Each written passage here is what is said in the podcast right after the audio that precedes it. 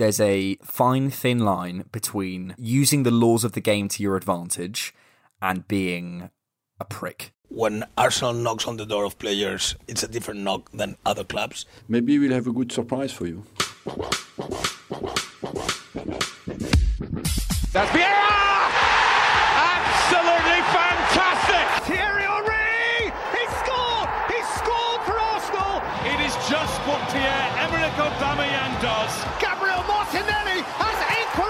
I'm Welcome back to the Different Knock podcast, episode number 44 with Alexander Moneypenny and the Armchair Allardyce. Bradley Adams. These are getting more and more creative. I love it. How are you, mate? I'm very good, thanks, mate. How are you? I'm alright. I had a series of very strange dreams last night. There was one point where um, Sheridan Smith, uh, TV actress, saved me with an AK-47. So uh, I'm- having a bit of a bit of a strange morning. She appeared from a, like a circus tent with just and the, and the AK-47 came out, and then Sheridan did. Um, and she she I had some captors or something, and, and they they ran Christ's away. So there you go. Um, so yeah, but apart from that, Big up Sheridan. Big up Sheridan. Cheers, man. Uh, but apart from that, I'm good. I'm good. How are you in life? Other than Yeah, no, no, no. Really good, thanks, mate. Um, I feel like sometimes when you ask how are you these days, it's like yeah, yeah, I'm fine. No, no, how are you? Oh, I'm absolutely terrible. yeah, yeah, no. It's um. I think that's just life at the moment, isn't it? You know, back into the third lockdown and Yeah. just been extended and all of these things. But I think it's important to, obviously, you know, as as a kind of message to the listeners, if you are not good, reach out to people and talk about it. For sure. For You know. sure. Also, it- on that note, I do just want to say it's not the same thing. Equated it. It's not the same thing. On a on a somber note, um, I think we've all seen um, the the kind of vile racist abuse that people like Axel Tuanzebe, that Marcus Rashford's received. I think I think there was a, another few players on the, on the on the receiving end fairly recently. This problem isn't going away, and I was thinking about this this morning. And listen, we have a small community here but it's growing. Um, we've got, you know, we're adding bloggers. We'll talk about that in a minute. And the different knock is growing, and it's, it's a great thing. And I think it would be remiss of us not to use our platform for good. Um, and if, yeah, I just wanted to encourage anyone listening. If you see any abuse on social media, please report it because I've been. I've been guilty in the past of seeing it and just moving on and thinking, "Oh, what a dick," and you know, ignoring it Yeah, this problem isn't going away and it's absolutely disgusting for you know no one deserves it but for a man like Marcus Rashford to get racist abuse is it's it's un over a game of football. Over a game of football. The good that, and you know, like a classy thing that I thought from Arsenal was dead. Like I, I don't know if any other club has been doing it, but dedicating the match program to him. Too right, the man is a fucking national treasure listen for everything he's done for feeding underprivileged people. listen and and it's, it's not to say that because he's done that oh therefore he's you know he even less deserves racist abuse no one deserves racist abuse No. i appreciate it's very easy for two white guys to sit here and say all this stuff but i do think you know however big our platform whatever i want to encourage people to just report it whenever you can because i've seen so much of it this week and i've seen you know you, you log on and there's a, something retweeted or you know you you click on the trending and you see the tweets and we all have to take more responsibility i think because like i it's not going away and it's disgusting and i and i had to think about this and i thought i've got to say something um i know finally i've weighed in everyone's been waiting but you know it's it, it is important as to do whatever you can i think yeah, hundred percent. yeah. Um. Anyway, yes, I I don't want to say something sort of flippant to to, to to to go out of that. That's really important. Separately from that, um, just want to announce uh, a really fantastic bit of news. Uh, Aaron Catterson Reed has joined us, uh, who is at Read the Game.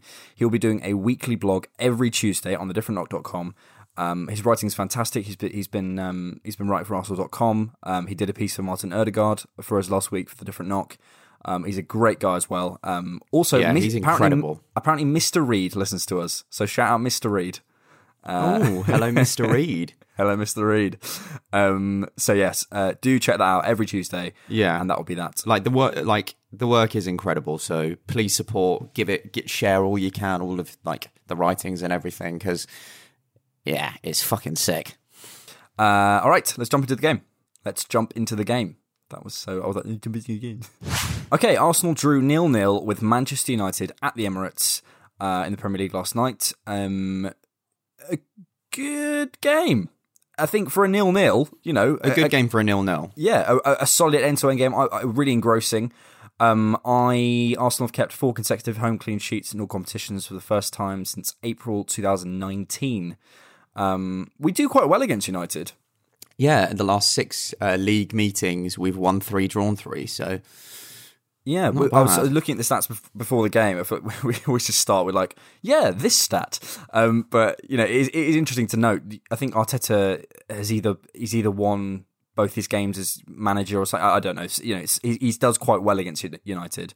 Um, and I thought the lineup, um, just to come to that, we kind of listen. I, th- I think we we did the best with what we with where we are. We're missing Tierney, Saka, and Aubameyang. Yeah, I, I was I was quite happy. I don't know how you felt. Yeah, I think i- it is that situation of if we had those three players available, you obviously for selection, you obviously want them in, but in that kind of situation, I think it's the best lineup we could have hoped for. Um, you know, we've got no left back cover really, like so. I think Suarez has done a decent job out there, especially you know with like the irony of Ole Gunnar Solskjaer telling Rashford that Suarez can't defend, and then he's kept that left hand side locked up for like seventy minutes with a Yeah, yellow I- I- card. like, So I wasn't. Sh- I saw that it was someone. I, I can't remember who who it was. It might be Miguel Delaney. Um, put on Twitter that uh, supposedly he heard Solskjaer talking to Rashford and saying, but he wasn't sure if it was Cedric or Martinelli because he could have been referring to either. Um, but regardless, both of them. I- You know, I thought Martinelli. I know he came off at halftime, and I actually think he kind of slowed us down a little bit in terms of breaking their press. Um, and he gave the ball away quite a lot. But listen, you know, Cedric has barely played there. Martinelli is uh, developing. and coming, he- still coming back as well. yeah, he has some fantastic attributes, but he needs to round his game off. Um, you know, Bellerin and Pepe widely criticised, but I felt we did really well overall, um, considering the three players that we haven't got. Also, this the kind of the psychological uh, component of it, I thought was really interesting because if you if you look back, let's say five six years, if we were without I know this wasn't five, six years ago, let's say a little bit further than that. If we were without like Van Persie, or we were without Fabregas, or we were without um, moving further forward, we were Koscielny, without without Alexis or Koscielny, I always had a feeling heading into games, and I, and I still do a bit as a fan, that the players were very, very aware of that and very kind of not using it as a scapegoat. I don't think that's fair, but but kind of aware of it, and and the gaps showed very, very, very well. But last night I thought, and it's continuing a run of something that I think when players are out, we miss their qualities, we miss their kind of um, the structure they bring and the kind of the, the the fluidity they bring, especially in the attack. If you're missing, you know, the players like Tierney, Saka, and Aubameyang. But what I feel we now have is so much more kind of uh, solidity in terms of the team. The team presses one. The team try and beat the presses one. There is a clear structure of how to get out from the back. There's a clear structure of how we're trying to attack. Something we've roundly criticised Arteta for many, many times is how rigid our attack has, has been and how kind of predictable our attack has been. And I think the defensive structure has always been there, but it's always felt like we've gone one way or the other. We've either either completely let the defensive structure go. At the moment, I think we found a nice balance, and it doesn't really matter about the personnel. The personnel now feel like a bonus. We feel like we're there's an there, there, there is an identity coming. I saw somebody make a comment last night that I thought was very apt on the match and both teams. That I think if we have, you know, Tierney in the squad and Saka in the squad, say you take out Pepe and you take out Suarez and you put Tierney and Saka in, I think we we walk over United last night. I don't think they were particularly good, but I think the thing that is the difference between the two sides is Arsenal currently are a well coached team lacking in some areas when it comes to personnel, and United are a team full of individual talent. And I think that is probably what created the stalemate last night is that, you know, two of our, I would say probably our two of like our most important players in Tierney and Saka being out last night really hurt us. And, you know, it is a sh- and it says something about how far we've come that I'm very disappointed that we drew against United, though I do think a draw is a fair result based on the opportunities created by both sides. For sure, but I think what's exciting is the coaching feels so much more strong. So it doesn't really matter. You know, we're still seeing the defensive fragilities. Uh, strangely got man of the match because I thought David Luiz at times was was poor last night, but he did he had an okay game, um, and I can understand why if you watched him in spurts. Um, but you know, you can still see the you know the fragilities of Luiz and Xhaka, and you can still see okay, you know, there's limitations to Bellerin's game and, and all these sorts of things, and, and that's not to negate those. But as you just said, the coaching, that's the exciting bit. And I think something that we we really did well last night was being compact. Defensively, I thought we were fantastic. I thought we were really solid. We there was always, you know, and we defended as a team. Lacazette, you know, working hard. Pepe working hard. Martinelli, there's a brilliant moment where he gets back and heads a ball out from Rashford's underneath Rashford's feet. The whole team are working for each other, and that's that's exciting. And not to bring it back to a kind of culture conversation, but it is interesting also to put this into a context of the kind of okay, if Guendouzi's in that park, if Özil's in, uh, if Özil's playing yesterday, do we have that structure? And if one player or two players in a team aren't, maybe Martinelli thinks, well, if they're not, I'm not getting back, and Rashford scores that. So I think the culture does help, and, and that's a really Yeah. kind of potentially specious thing to say, but the the point is, I think, yeah, structurally we're so much better, and and on and on Saka, I thought actually when we did get out from the back, because I think United did well with their high press. When we did get out from the back, we had these really really tight spaces to work in, which Smith Rowe kind of kind of um, benefits from and does well in. Pepe and Martinelli less so. If we did have Saka in there, one more player who thrives in the spaces, and potentially Odegaard, if he was, you know, a couple, if he'd been brought in a couple of weeks ago, we we we would maybe be looking at a result here. So yeah, I thought it was really really encouraging Yeah, 100% agree. for sure.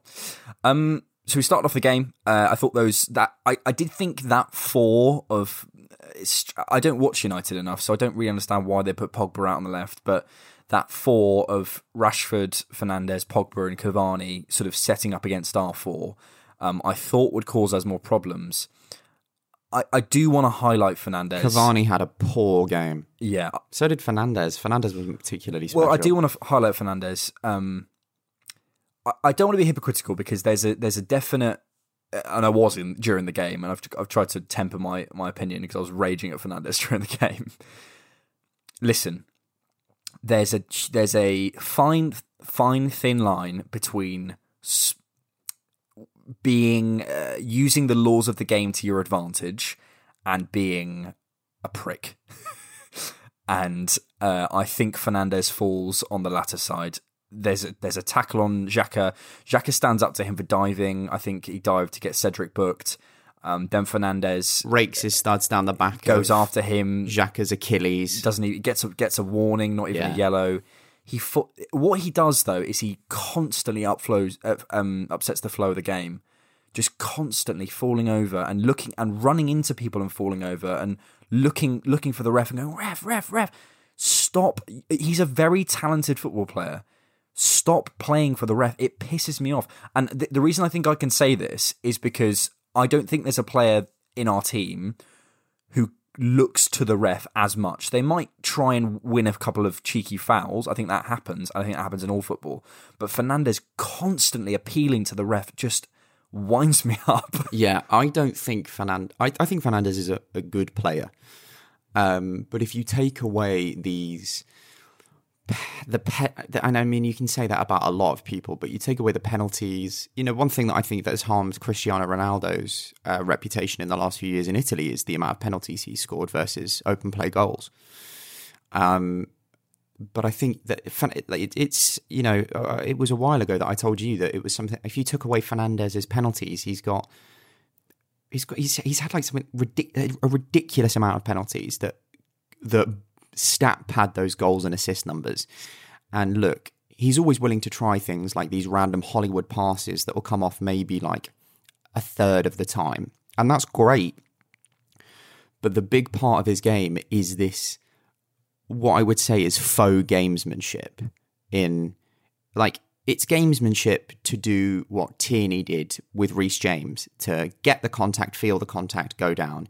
It's not gamesmanship, and again to kind of bring up because I think it's a, a very poignant thing that happened. The whole um, Harry Kane thing when he tries to do his signature move to Jordan Henderson, and Jordan Henderson rolls away from him, and Kane injures himself. You think, you know, karma's never looked so beautiful. I'd never wish an injury on anyone, but No, but if you do that over and over again, if you do that over and over again to the point where if somebody has one wrong landing, um, they could they could snap the neck. You know, if they land the wrong way when they're jumping from that height at that speed on the top of their neck, their career could be over. So hopefully this teaches Kane the lesson to stop fucking doing that shit. And I also think that there's a moment from Lacazette that again I don't want to be called a hypocrite. Yeah. is is is I'm not happy with. Lacazette I'm not it. happy. It with. should be a yellow immediately. Absolutely. But um, Fernandes is just, it is that kind of level up where he is fouling people. And it's like he got a penalty against Aston Villa for fouling somebody and then going down. Um, and there's just loads of moments like this that I just think that look, Bruno Fernandes is an is a good player. Like he's not bad, but if you take away all of this theatrics and take away and on half of these penalties that they're winning are from these theatrics, you know. Yeah, I just, I just, I just think, and I, it sounds ridiculous, but there's kids watching, like, and they'll just constant, and they'll see it, and they'll think of that, and I thought the refing was poor as well because they got away with some ridiculously cynical challenges last night. Yeah. That- and like that, like that Fernandes tackle on the back of Xhaka, he's gone in studs up on the back of somebody's Achilles. That's dangerous foul play. Uh, like w- listen, if he was our player, we'd be happy. Whatever, I'm not, I'm, I I get that, but what I'm saying is. You have to start looking at those incidents because I think it was checked by VAR. He wasn't even attempting to play the ball. That should be a yellow and a final warning. No. and and then But he's and then the thing is, is this. you uh, could you could make the argument that it's a red. Yeah, you could because it is dangerous. but you could play. but what i'm saying is you know fernandes yeah okay sure he falls over whatever fine that, he's using the rules to his advantage but when he does objectively foul someone we have to start punishing him because then he'll stop Yeah. and he'll stop constantly appealing to the ref and constantly he'll just play the game pisses me off anyway i don't want to make this the bruno fernandes podcast No, no, no, no, no. But there's, I think there's just one comparison to make because we we spoke about this after, after the Champions League final, and I said the same thing. When Neymar was throwing himself to the floor the whole way through that Champions League final, it wasn't getting his team anywhere, and then they lost. They lost the final.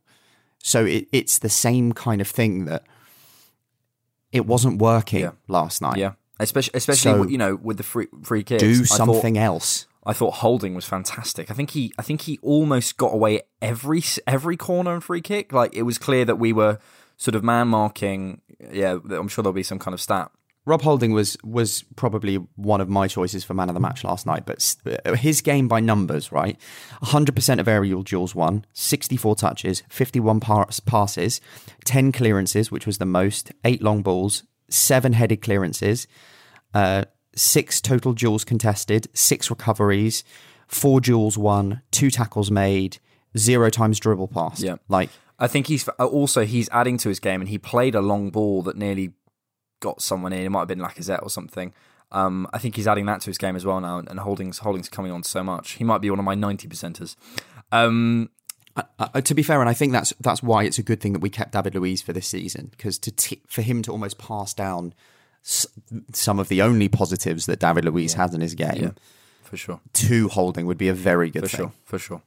Um, I thought we were committing players forward really smartly in our press. Um, there's a clear, and I've talked about this before, but I think you can really see it in this game.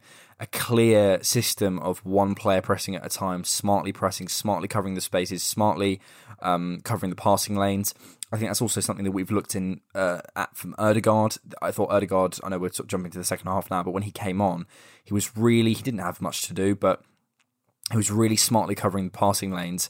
We're signing players for a system and our press, while not looking exciting like a Gegen press or like a you know a kind of a you know we stopped. I, I think what we did is we stopped United doing their party trick. We won the ball high up the field, and we also Jesus. I haven't got Rona, don't worry. Um, we we stopped United doing their party trick. We, you know, we were winning the ball high up the field. We were. It was one player would go, the others would cover the passing lanes. We were forcing them into errors. It was really, really good. I thought Cedric, um, and uh, sort of Cedric and um, uh, who would it have been? Martinelli and Bellerin and Pepe were doubling up nicely. Cedric always makes himself available. Um, who's doing really well. Uh, doing really well. Uh, I love that he when he got the yellow, he was like running away, pretending that he wouldn't get it. It was funny. Um, there was a moment where Lacazette had a shot three on two, which I thought was disappointing. Um, but to be honest, the next thing I want to just to slightly touch on is Partey. I thought Partey was a little bit poor yesterday. One of the first games I've Not his I've game. seen him caught out in possession two or three times, and, and maybe it's a fitness thing. I don't know, but um, he was driving forward well, and he did have some great moments. And to be honest, even at, even with that performance, he's one of our best midfielders. But I did think it's important to mention, as much as we absolutely cream our pants over him sometimes, it's important to to pull it back when he's um, it's the objectivity thing, isn't it? Like talking about it's it's the same as you know when we talk about certain things that other teams do, criticizing Lacazette for doing the same. You know, we'll praise him when he's good, and we'll say, do you know what? And even he said it. You know, he I I have massive respect for a player that comes out on social media afterwards and goes, "Not my Yeah. best ninety minutes of football." But and the fans will support you. We The fans will support you. Yeah. I also I was also really impressed by how adaptable we were. We were at one point we were getting it long. It was clear that Maguire had Lacazette's number in terms of aerial duels, so he started playing it a bit more um, uh, sort of uh, through the midfield and through the sides. And you know, I, I just I just thought it was a it was a it was a smart performance. It was a football footballistically intelligent performance. Um, there wasn't loads of incidents, especially during that first half. Um, yeah, I, I thought the only thing I thought was that Saka would be absolutely lighting the game up. To be honest, I also really enjoyed uh, Luiz celebrating blocking Fernandes's free kick. oh, I loved it. That moment. That moment was fucking brilliant.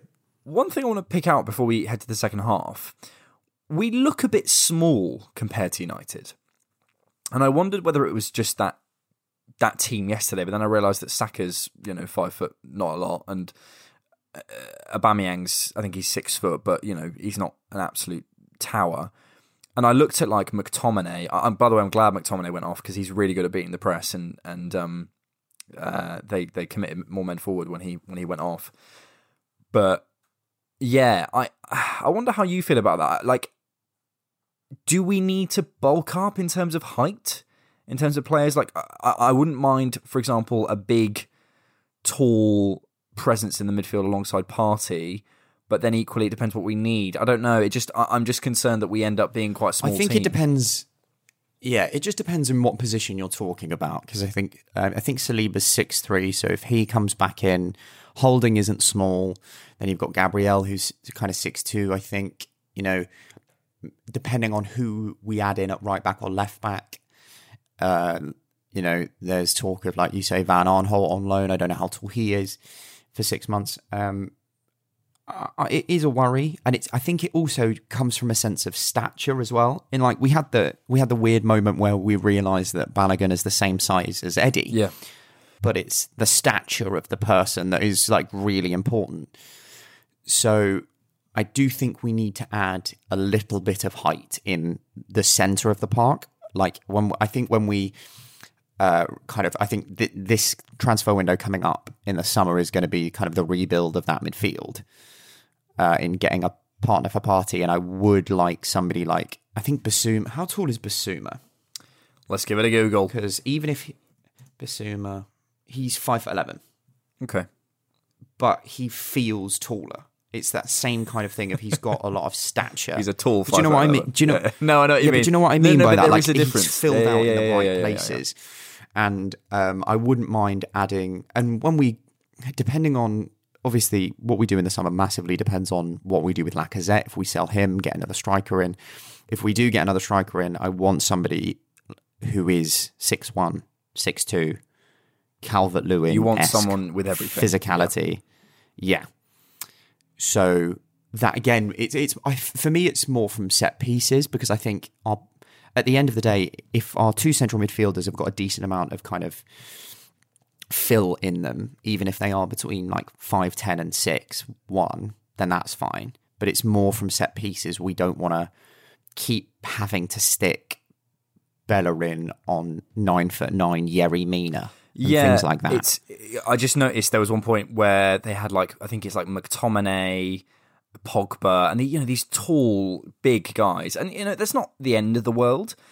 And I also think you know since Arteta's come in, he's brought in Partey, who's I think he's about six foot or six one, Gabriel six two. You know I know Saliba's um, was brought in before him, but you know he's Saliba's six four, I think.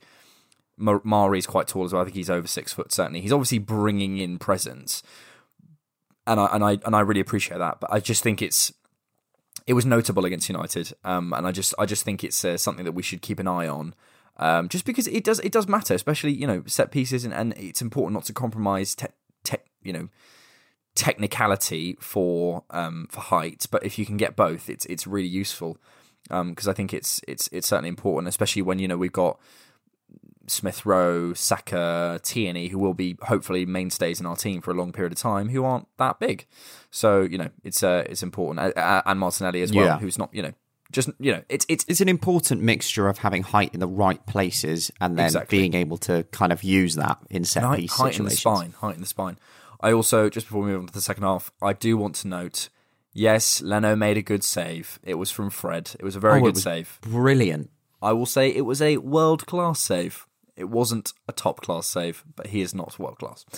Um, so second half, um, oh, you're right. uh, so uh, second half, um, I will be honest, I was annoyed about the Willian thing. I won't read out what I've put down in my notes here about Willian uh, because it's probably not nice. Uh, well, it isn't nice. Let's say that. Um, but I think actually, but I think actually, it, it- oh, it's a little unfair. Willian did okay, and we started the second half very well. Well, well I'm, I'll say this: he wasn't terrible. But I think he he added a certain. I think Martinelli when we were when we were trying to break their press, Martinelli gave the ball away quite a bit. He wasn't making himself available in the right spaces, and Willian has very little about him in the final third at the moment. He's very negative. He brings us backwards a lot, but I did think he he's a tidy player, and he does lose the ball, but he was offering us more than Martinelli. Yeah, yeah. I don't. Th- I, I. It was a five out of. It was like a six out of ten performance. Like it wasn't great. It wasn't horrible. But there, it, I th- and I think the thing that will like mar the performance is that miss. Yes. So the ball comes. I think it's a, a shot from Bellerin. It kind of just kind of makes its way over to him. He has a kind of a stuttery. Gets out of his feet. A bit of a weak shot. It's blocked by Maguire. It's quite a good block, in fairness. But I think De Gea might have saved it anyway because I think he's in quite a good position. It's just that killer instinct that Willian doesn't have. Um, and maybe if he'd played in every single game, and maybe if he wasn't being absolutely hounded by every single football fan alive, maybe he he buries that. But I just you know you wonder, okay, well if Martinelli was in that position, what happens? But he he did okay. I think you know this isn't the game to to to kill Willian over. He he did quite well. Um, and actually in the and that in that sort of opening period of the second half, as we normally do, we were looking great. We were stopping them doing what they do best in terms of counter attacking. Uh, Lacazette hit the bar from the free kick. Smith Rowe had that shot. Oh, Pepe mate. had a, a shot well blocked. Yeah, I, I thought it was really good. Yeah, uh, I think Pepe seems up for it at the moment. You know, seems like he's got a bit of a fire under him, which is great. Uh, that Lacazette free kick is it's beaten De Gea, all ends up, and literally like if it strikes the bar two inches lower, it goes in off the bar, and. But but like I said earlier, I do think it was a fair result. You, you know that Cavani chance that he missed, and then you're talking about kind of the the Lacazette hitting the bar. The, the, I think if either team had lost 1 0, they would have had the right to feel slightly aggrieved to not at least pick up a point. But you could have seen a team snatching it. Mate, I'm just gonna get some water. I'm so. I'm back. I just got some water. Uh, I was sounding like, well, you know, uh, Burnley. Um, he's been there so long, Sean Dyche. yeah, I, I feel really bad for him because I don't think he's ever really spent any friggin' money. and he only eats gravel. Do you know what I mean? So, um, well, well, yes, I, I I just think, as all things are in football, there's a very, there was a very thin line. Say that Cavani goal goes in, the narrative changes. Oh, are United title challengers again? And are Arsenal slipping back down the table? And a worrying result for Arsenal considering they've been on a run. And oh yeah, and Roy Keane sits there and goes, yeah, you know, United, United have not done anything yet. And you know, Jamie Carragher's going, yeah, but you know, Roy. And then if we we win, there's a whole thing about, well, could Arsenal possibly challenge for the, the title? You know, it's not un- unachievable. The And top four, they're, are- they're know, back in listen, with it. It's one game. United are in free fall. Exactly. It's one game. The the performance then becomes really important to me. So I go, okay, Yeah. this was a really, really solid, solid performance from us, and something that I haven't seen us do in many big games over the last five, ten years is control the game, come out with a clear game plan, be able to and execute it, and and even without three of our best players. I thought the communication also was excellent. Rob Holding was shouting and leading really, really well. Um, I think beforehand players have let those games kind of pass them by a little bit. Um, and to be honest, I, I think Solskjaer came out after the game and said, oh, oh, I thought we should have won it. And I know both teams will think they should have won it. But to be honest, on balance, I think we should have. I, I think we had the better chances. We hit the bar. Smith Rowe, you know, if he just takes, a, a- if it just goes an inch to, to his to his to De Gea's left, it goes in. Pepe, the the Willian chance. I, I I think, think both teams take this though. I think you know you're looking at United who have just lost to Sheffield United, who aren't going to want like a misery compiler of then losing to Arsenal as well, and you're looking at Arsenal who, while they have been on a good run, we haven't been particularly tested on said run. You know, Southampton was was a test, but then you know coming up against one of the top four who at points this season have been talked about as title challengers is a test above that in itself. So I think if you're both clubs will take this as a positive result. United don't have to have two defeats on the bounce, and Arsenal don't lose that kind of unbeaten run of the last kind of six or so games in the league. So while I'm disappointed that, you know, a few of those chances didn't go in, I'm also not disappointed because the Cavani chance didn't go in. So it, it does just become that kind of coin toss of we could have won the game, but we also could have really easily lost it. You know, all that shot needs to be four inches to the left, to the right, sorry, for the Cavani chance, and it clips the post and goes in. So it's fine, fine, fine margins when it comes to this game, and I think it is a it's a positive one to take forward, especially seeing as we were missing so many of our key players. definitely. Just want to highlight on the game, um, just the last couple of bits. I think Xhaka and Partey as that midfield too. Xhaka with uh, I think the best, yeah, the best uh, pass accuracy in the game at ninety six point six. That's really solid for a game where you're getting pressed so much. Um, you know, I think they, they're developing a real understanding. Something I notice is almost like a seesaw thing where Partey can go and Xhaka will drop, and Xhaka will go and Partey will drop. There's a real kind of understanding developing between the two of them. I think they're really well suited. I think they, I think Xhaka provides that kind of uh, progressive ball from the left foot that that parties. I think Partey provides most of the most of the uh, the uh, the quality in the partnership, but but Xhaka also does it does things that that Partey can't do, dropping into that kind of left half space in, in the defensive phase and stuff. So yeah, it, it, I am excited, not excited, but I do think it's important because partnerships are so important. There's things developing all over the pitch. Rob Holding seems to be able to partner whoever he wants.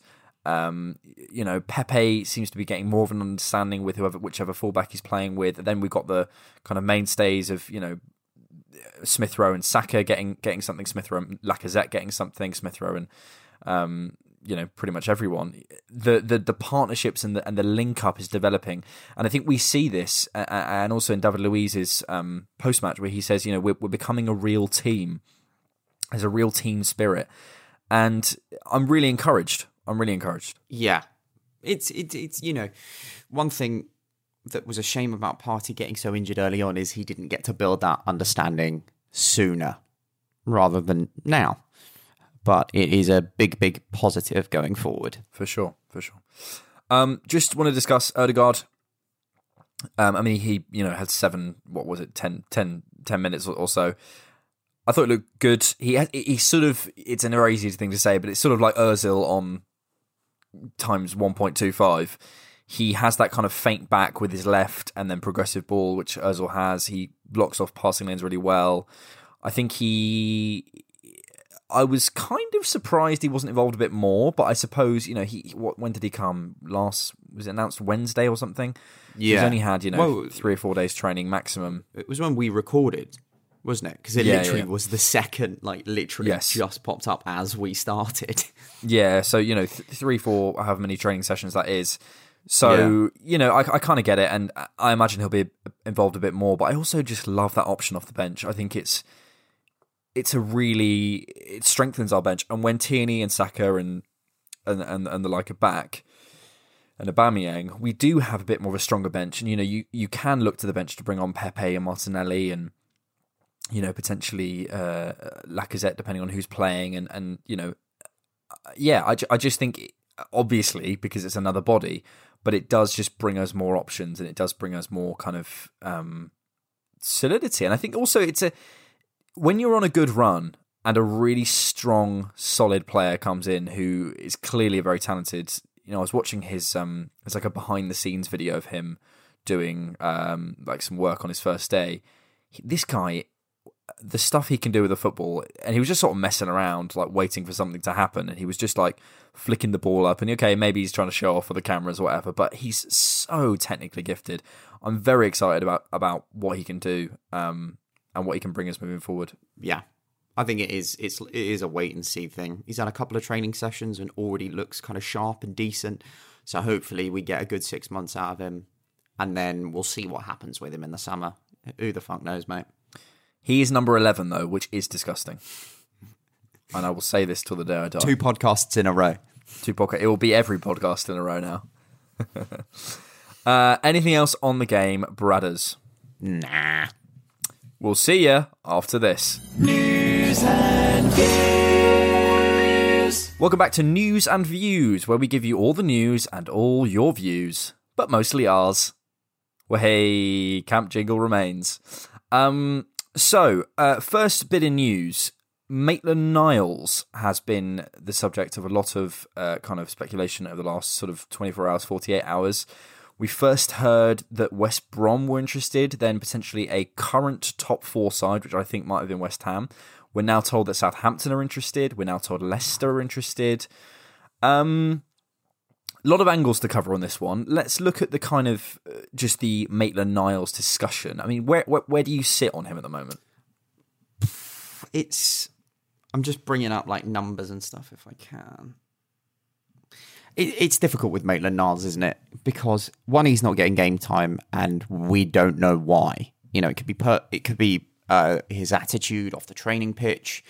It could be a lot of different reasons. My my opinion on him is that we should be giving him if he's kind of training tr- if, like well in the sense of there's no attitude problems we should be giving him a run of games at right back to see if he has the quality to be our starting right back going forward because i think you know then we'll know in the summer whether we need to sell Bellerin and him to bring in a new right back. Uh, but if he's not going to get game time and isn't proving himself on the training pitch, or if we don't see his future at right back and we don't currently have the space in central midfield to be giving him game time there, uh, get him out on loan or get him out permanently. You know, he's 22. He's got what is it, 18 months left on his deal, or is it? Something like that. Yeah. Let me look that Yeah, up. it's either it's either 18 months or it's like two and a half years, which would be what 30, not 36 months. That's fucking three years. You tosser. Um, 30 months left on his deal. So it does just become a if if it's if it's two and a half years left on his deal, send him out on loan for six months and see how he does because that might increase his price and then you can flog him. If it's eighteen months, sell him now. Yeah, he's. I'm just looking up uh, his his contract. Give me a second. Uh, he is. He expires. Uh, Ainsley Maitland-Niles contract expires 2023, June 2023. So he at the end of this So at the end of this season, two and a half at the end of this season, he have two years left. So we're not in a crazy position. We should start looking at his future. I'd say loan which him. is yeah. I'm I'm kind of quite simple on this Maitland Niles thing. I think it's I don't see the value in a loan. I don't I don't see Maitland Niles going somewhere. Or maybe I do. I don't know. I I I, It's I, to try and increase the price. I do get that. I do get that, but I- I, I suppose maybe I'll separate. It. I don't see the value football wise in in Maitland Niles going out on a loan. The guy's twenty three. I don't think it will teach us enough because you know he's going to go out on loan. We've already played over half the games in the Premier League. If he goes out on loan to say a West Brom, he's not going to be playing Same style of football. particularly good football. He may be in a midfield, but they they will go down. He's not going to get in Leicester's midfield. He might get in Newcastle's midfield, but that's a relegation relegation scrap. This is this is the problem. I think Maitland Niles. He yeah. Listen, he he he may- he may he may go out and go into a midfield and look really great. That may happen. Yeah. But my question is, where would that happen? Because if we're looking at. South, so so who are the options? Leicester, he's not getting in that midfield over Ndidi, and um, I know Ndidi's injured, but um, he's not getting in there over When he's Ndidi and, and and Maddison or whoever it is um, in in the centre. Maybe he'll get you know some time in cup competitions, but you know people are getting knocked out of those. There's there's less less opportunities. If he'd gone out on loan last summer, I'd go okay because he's got a whole year to get himself into a team. Southampton, is he getting in there over Romeu and, and Ward Prowse? Don't know. There's no place where I go, okay, yeah, they absolutely aren't in a relegation scrap. We'll be playing good football. Maitland Niles will benefit from that because I don't think the psychological element of a 23 year old going in and help. I just don't think there's an option where I'm convinced, oh yeah, that team in that position with their midfield, No. Maitland Niles goes in and that's beneficial because he goes into the West Brom midfield, but of course, it's yeah, not helpful. but it's not opinion. particularly beneficial. I don't think it will be for footballing reasons, though. I think if we see him out on loan, it's to try and increase his price because realistically, asset wise, if you sell him now versus selling him in the summer, you don't lose anything by sending him out on a six month loan because it's you're going from two and a half years to two years. You've still got quite a strength of contract in there. Um, whereas it would be different if you're going from 18 months to 12 months. So I think if we are going to send him out on loan, it, it's to try and increase his value to sell him in the summer rather than Yeah. to get him any footballing experience because the only thing that that six month loan could do is add monetary value to kind of the asset. I don't think it would. I I don't. If he performs poorly, I think it depreciates a very, very small amount. Versus because of you Yeah, know he's, he's- homegrown. he's still in England He's international and- versatile. You know, I think if he performs poorly, he goes from maybe a 25 million pound player to a 22 and a half, 20 million pound player.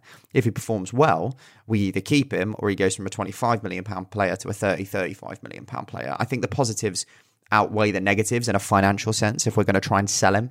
So I can understand why we start making this move now if we are looking to move him on. I do get that. I do get that. I just with Maitland Niles, I he's he's at that age. He's 23. I think sometimes he's kind of cast in with like the Saka, Nelson, Smith Rowe era, and uh, he's not. He's three years older than them. He's been around the first team a very, very long time. I have images of Arsene Wenger sending him on in that blue pl- blue Puma kit in midfield, and him doing quite well. not every player we can't save every player and there's a i think for me from an arsenal perspective okay may, maybe there's a business so I, I don't see it from a football perspective doing this. And then from a business perspective okay maybe i, I understand that there's a, an option that he might increase his value.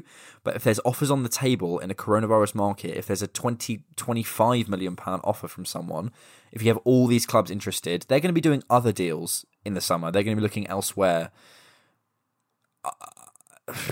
I'm just i'm not convinced that, I would, if there's that twenty-five learning- million pound on the table, I'd take it. Exactly. now. This is Yeah, what I mean. So 100%. so I think if if someone's offering cash for him now, I'm not convinced maybe you get that in the summer. I just don't I guess what I'm saying is I don't know and I think it's a very very difficult one. Maitland Niles clearly and I think also there's the thing of oh you know let's, let's test him out and let's let's let's see what he's like.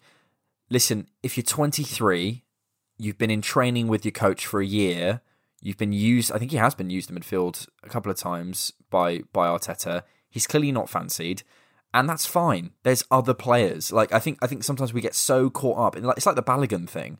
In we, these young players have got to work out. No, Alex Iwobi, perfectly serviceable player, absolutely fine. We could have used him this year, uh, especially in the early part in terms of progressing the ball. We could have used him. That would have been great. But ultimately, we got a really good offer for him. I don't think. I think it's same similar situation to Iwobi. Say we'd loaned out Iwobi for another year to Everton as opposed to selling him. I don't know We what wouldn't that have got the money. and we wouldn't have got that money. Yeah. So I'm just going. Okay, well, I think Maitland Niles should just go on, on a permanent, and and that's Of fine. course, but the issue is, is Iwobi was getting game time at Arsenal at the time. You know, he was kind of intermittently playing like regular-ish minutes here and there, whereas I don't think Maitland Niles has been doing that. So to almost garner the interest to get a 20, 25 million pounds, it's almost like we know he's worth 20, 25 million pounds. Everyone else who comes in is going to have to try and pay that, but you have to garner the interest from somewhere, and we're not going to garner that by just not playing him. So sending him out on loan might even just get us that twenty million pound offer because we don't even know if if selling him is currently on the table. Because what would be be better, sending him out on loan for six months to see if we can get 20, 25 million pound on the summer, or taking ten million pounds now? But say he goes out, agree, but say he goes out now and goes to, let's say, Leicester, barely plays, doesn't make the Euros, as, as less time on his deal, I, I think, if anything, he's depreciated. So it, I, I don't. It just it's such a difficult one. I, I think if there's an if there's an offer on the table, you sell him now, and if not, you just sell him and you either loan him out I don't know. I really don't know. It's it's a re- it's a really complicated one. I think I think something will hopefully just appear. And uh, for me, I would rather sell him on a permanent, keep him for now because I don't. As I said, I don't think a loan does much football wise, and we need him. If there's an offer on the table, one, one injury to Tierney, one injury to Cedric, one injury to Bellerin, we need him. So Yeah. unless we're unless we if we sign a backup left back, fine, send him out on loan. I don't think it makes much of a difference, but. I think at the moment we do need him, and uh, he's just a useful player until to sort of see us through until the summer. Speaking about loans, uh, there's also been some discussions around um, us signing Patrick Van Aanholt. There's a there's a, a, piece in the Mirror.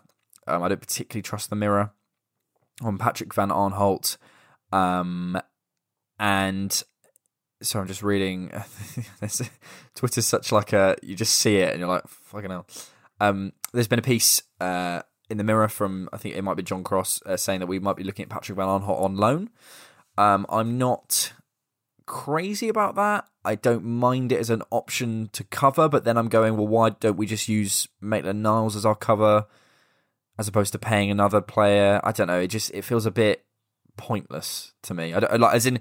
I'm not saying I don't think Patrick Van Aanholt does so much for us compared to Maitland Niles in that left hand side. He may come in and not do very well, so who knows?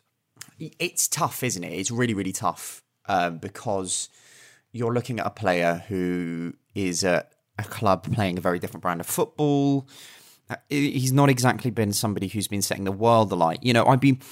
It's a different conversation if we're talking about Bertrand, I think, because, you know, Bertrand has been playing for Southampton under a manager that has garnered a lot of respect because of a style of play, because of a philosophy, and all of these things. So it is really tough because it then becomes this well, do we, don't we? If I had the choice between the two, I'd probably go for Bertrand because I think, while I think Roy Hodgson is a an okay manager, Bertrand will be used to doing the kind of things that we are asking, like the pre- pressing wise. And whilst I think that Van Aanholt, if you were to take the two players and take coaching out of the situation, I personally think that Van Aanholt is probably a better player. Just kind of side by side. If you look at kind of, if you compare met, the metrics of, you know, quickness, crossing ability, defensive awareness, maybe Bertrand beats him. But I, I would probably, if you're talking about who is a better player, maybe take Van Aanholt. But it, it does also negate the massive meta conversation of Yeah, and Bertrand comes in and does a job in our system right now. Yeah, exactly. So Yeah, it, I, yeah, it's it's interesting one. I think it does depend on what happens with Maitland Niles. I, I, I, I we'll see what happens with it, but I think it seems a strange thing to bring in and pay some another person's wages, especially it's we. I don't think.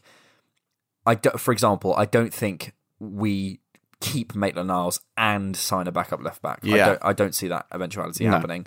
But I think if Maitland Niles goes, yeah, I wouldn't mind a Ryan Bertrand or a Van Aanholt as long as it's clear that it's to the end of the season. Because in the summer, signing a young left back, uh, there's a guy at Hearts or something who people are looking at. Uh, he's like an 18 year old who's you know, um, in the Scot- in the Scottish league. We've signed Scottish left backs before and they've worked out very well. Yeah. So wouldn't mind that. But listen, the yeah, I, I, I think that's another position. It's one of those kind of fifth or sixth on the agenda.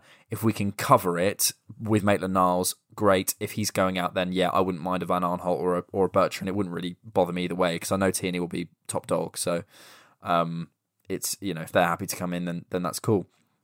Just want to finish up um, with uh, Willock and Nelson it's clear they've been made available for a loan. I think uh, Newcastle are interested in uh, in Joe Willock, which would be a really good fit for Newcastle. Actually, I watch quite a lot of them because my, my housemate's a Newcastle fan, and they have a massive kind of Shout gap shout out Danny. mid- shout out shout, shout out Danny boy. Natras.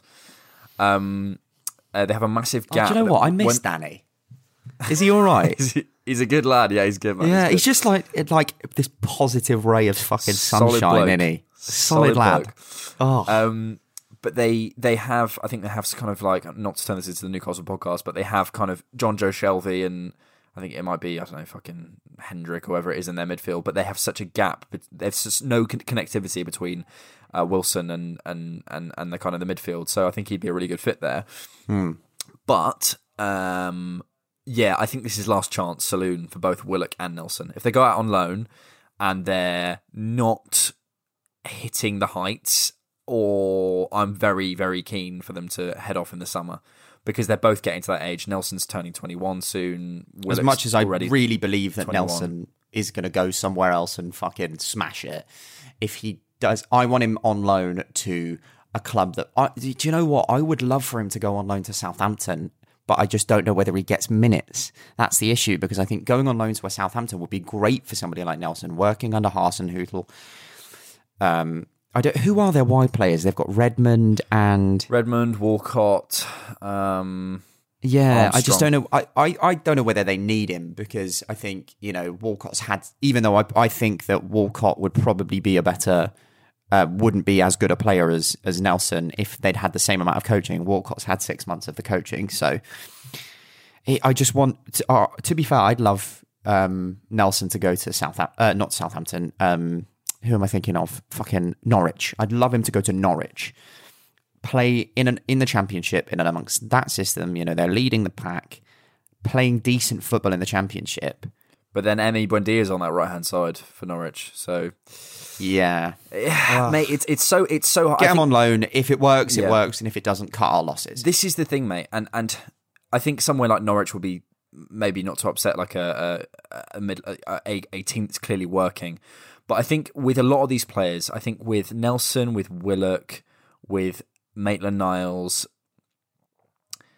I just and, with Nketiah, I'd put those all in this category. They're kind of on their last legs of going, okay, well you're not you're not 18, you're not 17 anymore. There was a clip that came up from um, Nelson when he was 17 playing under Wenger in the Europa League in like Wenger's last season, I think it was. He's not really pushed on, and they're praising him and going how great he was. He's kind of not really pressed on from there. You know that kind of exciting young player with no fear just comes on, just fucking does whatever they want to do. I think hmm. Nelson has been a bit jaded by. I, I just think they're they're at that stage where we have to. There's a phrase that I'm thinking of, which is "kill your darlings." yeah, we have to at some point go the young players at some point we can't we can't excuse them anymore. Hmm. If we if we had signed if we had signed an 18 year old who had not come through our academy and at 22 23 they're still not doing anything we'd we'd, we'd, all, we'd all be going get rid of them. If they if they're the, the output of you know if if we if we had if we'd signed Nketiah at 19 from say Southampton and Nketiah was still putting the same output as he does a year later, two years later, hadn't forced his way into the team, all those sorts of things, there will be a lot more questions. There'll be a lot more, well, I think Nketiah should go. But because they come through our academy, I do get it. But we have to be ruthless. We have to be ruthless. You know, someone like Danny Ceballos, if he'd come through our system at uh, instead of a Real Madrid system, we'd be going, "Oh my god, this guy's a baller, and yeah, he's, he's got deficiencies." Real Madrid just go, "No, see you later. You're not good enough." And, cutthroat. and- and we we're- need to be more cutthroat. And we're left with Danny Ceballos. So yeah, I just Yeah. think Willock, I think, is an easier conversation to go. Willock, I think, is an e- easier conversation because I think it's now glaringly obvious because of the amount of minutes that he's had playing for us that he is not of the requisite quality, and that alone would be good for him to either increase his value or to hopefully teach him something that makes him of the requisite quality. But Nelson is the tougher pill to swallow. But I think it because of how stacked we are in the wings, it is now a situation of get him out on loan. And one of two things will happen. He'll smash it and we'll go, sick, great. Let's get Willian and Pepe off the books and get as much money for them as we can now. And then we'll go with this Hale End esque, getting just all these young English players in. Uh, but if, or, you know, he'll do okay, it'll increase his value and we sell him. Or he does poorly and we sell him. You know, I just think it is time for that type of move. Yes, for sure. I think, as I say, I just think they're on their kind of last, last moments for me, which is a shame, and, and I feel bad saying it, but it's it's hmm. like, well, we have to be cutthroat, and we. What do you do? And the, what do you and do? the reason Like- we're in this position is because we haven't. We've let we've let players hang around too long. We've let players. We, Yeah. We've re, redone contracts Fester and- Yeah. we've redone contracts for players who didn't deserve it. All sorts of stuff. So, yeah, um, tough, but I think it's I think it's the right thing to do. Okay. Any other business, brothers? Nah, mate. Nah, I'm I'm I'm all Gucci, my friend. I'm all Gucci. Any plans for the rest of the day? Um, me and my girlfriend are going to go on a walk. Um, probably that's it. Oh, Like- lockdown is just so fun. Yeah, maybe play a bit of FIFA. I am calling my sister and going for a walk. Love it, love it, my friend. Great times. Such exciting. These are our twenties, Brad. I, This is what I, ent-. I entered We'll go- lockdown at 23, and I'm waiting to turn 25. And at the moment, if we come out of lockdown when it's suspected, I will be two months away from being 25. There's some there's some people I've seen um seen some videos of people being like the lockdown the the rumors of COVID started when I was like 16 and I'm turning 8 I'm turning either 19 or 20 this year or something. It's like fucking hell. Yeah oh fuck me. Oh, fuck me, mate. All right. Uh, absolute pleasure as right, always. and thank you so As much for listening to us ramble on about the old footy. It's a pleasure. Uh, brothers, I will see you after the Wolverhampton game on Come on, the lads. That's a quick turnaround, isn't it? Yeah, Yeah, of course. Uh, Tuesday at course, Molyneux. mate. Um, yeah, looking forward to it. All right, mate. See you soon. Sick. All right, mate. Have a good one. Bye bye. Thank you so much for listening to the Different Knock podcast. Please hit subscribe or follow on whatever platform you're using.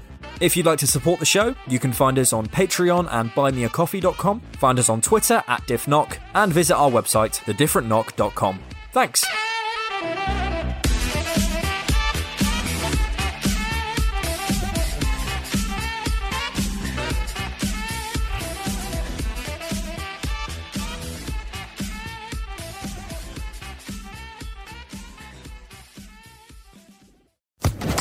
Social Podcast Network.